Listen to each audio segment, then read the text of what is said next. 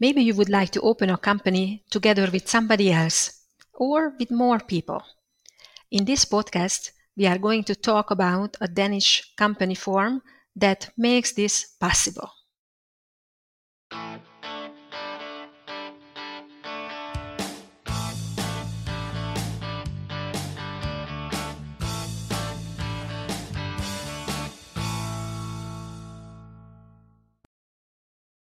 Welcome to the Business Lessons in Denmark podcast. Our podcast gives the answers to your business related questions that have not been answered yet, or things that haven't even crossed your mind.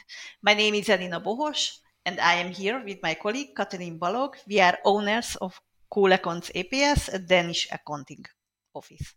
Hi, Kati. What do you think about the fantastic company name, name uh, suggestion we have received?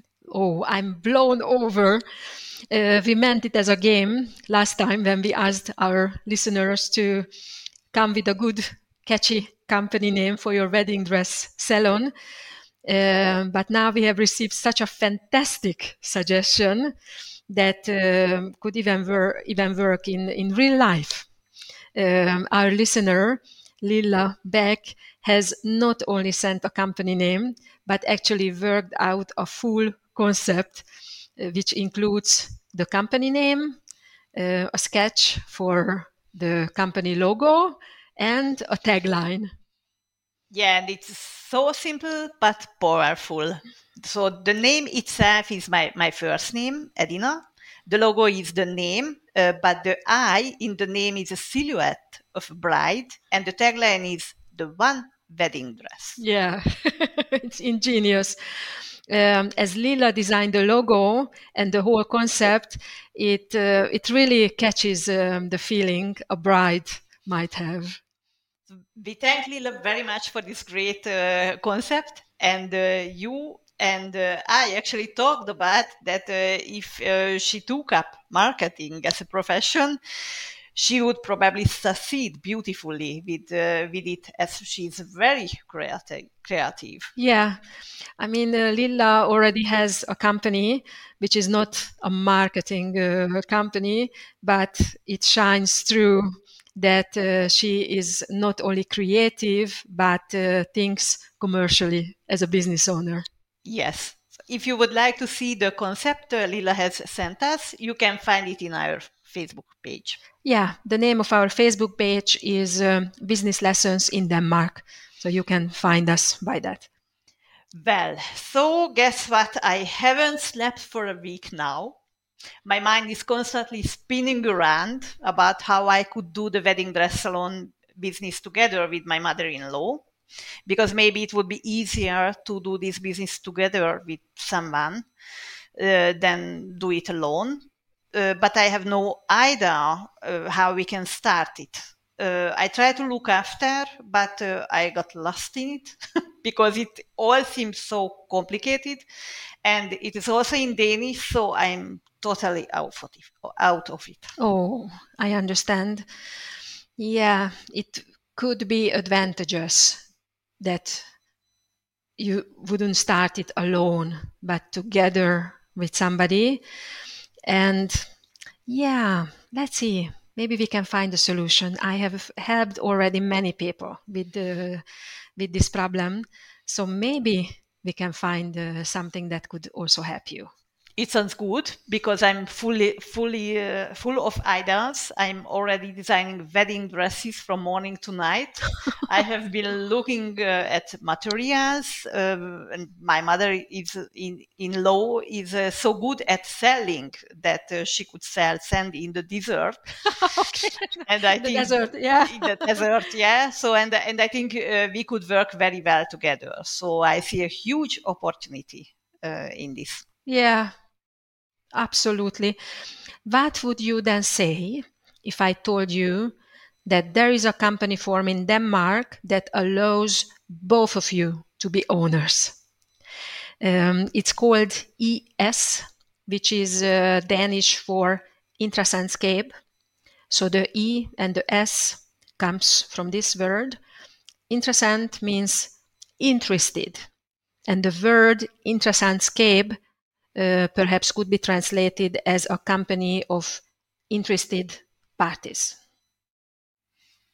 Mm-hmm. Um, I mean, um, it's uh, very much like um, a sole proprietorship, only it doesn't have one owner, but several owners.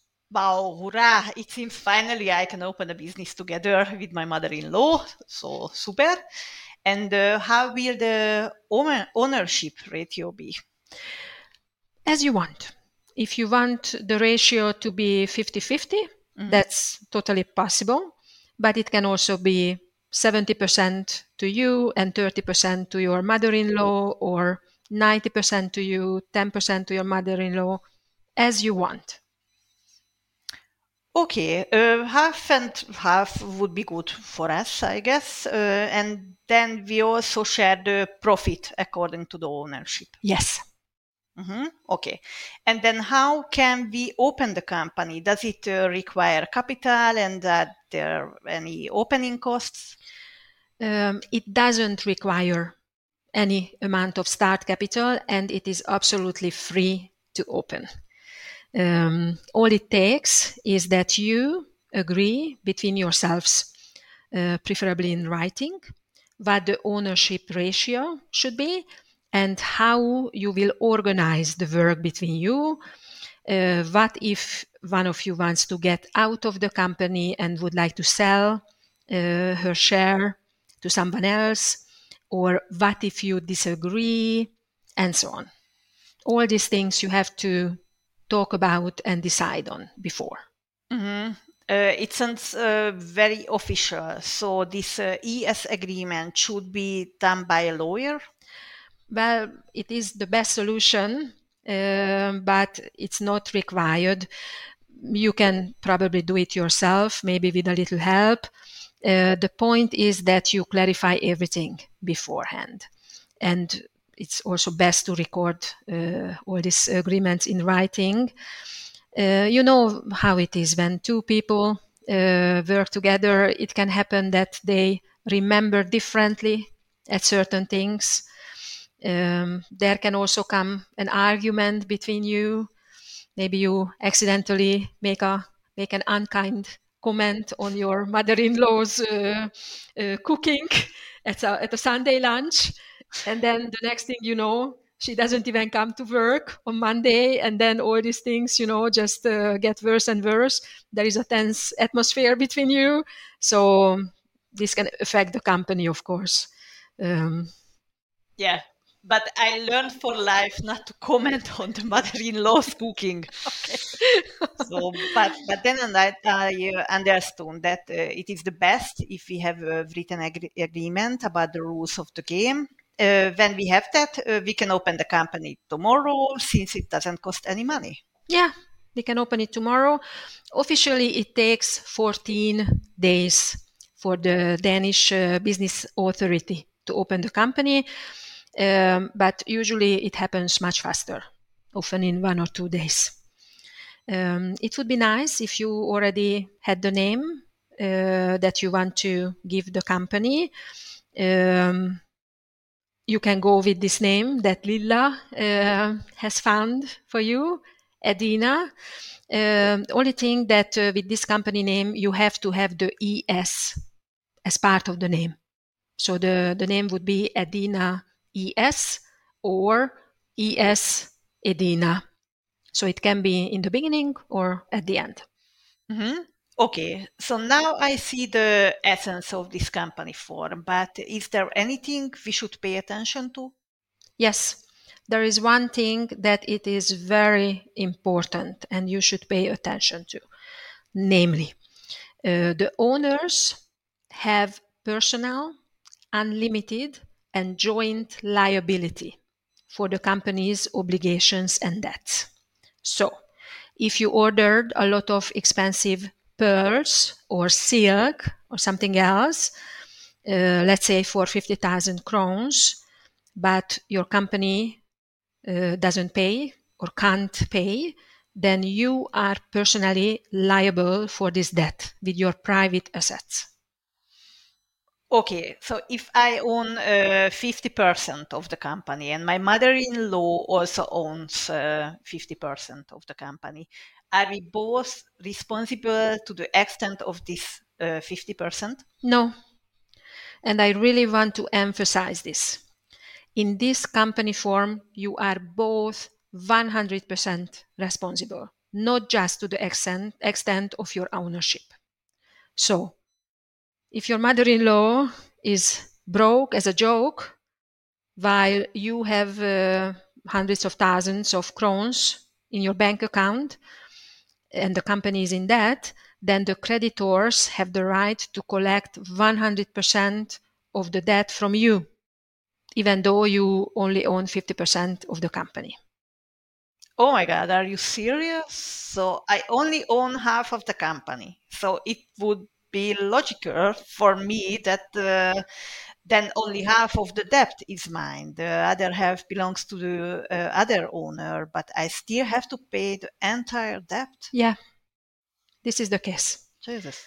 And until the debt is paid, um, in all, both of you are liable for 100% of it. Wow. So I have to be very careful about who I go into business with. yes. Okay. I hope my mother in law is swimming in money. yeah. Of course, if you pay attention not to accumulate debt, then there will be no problem.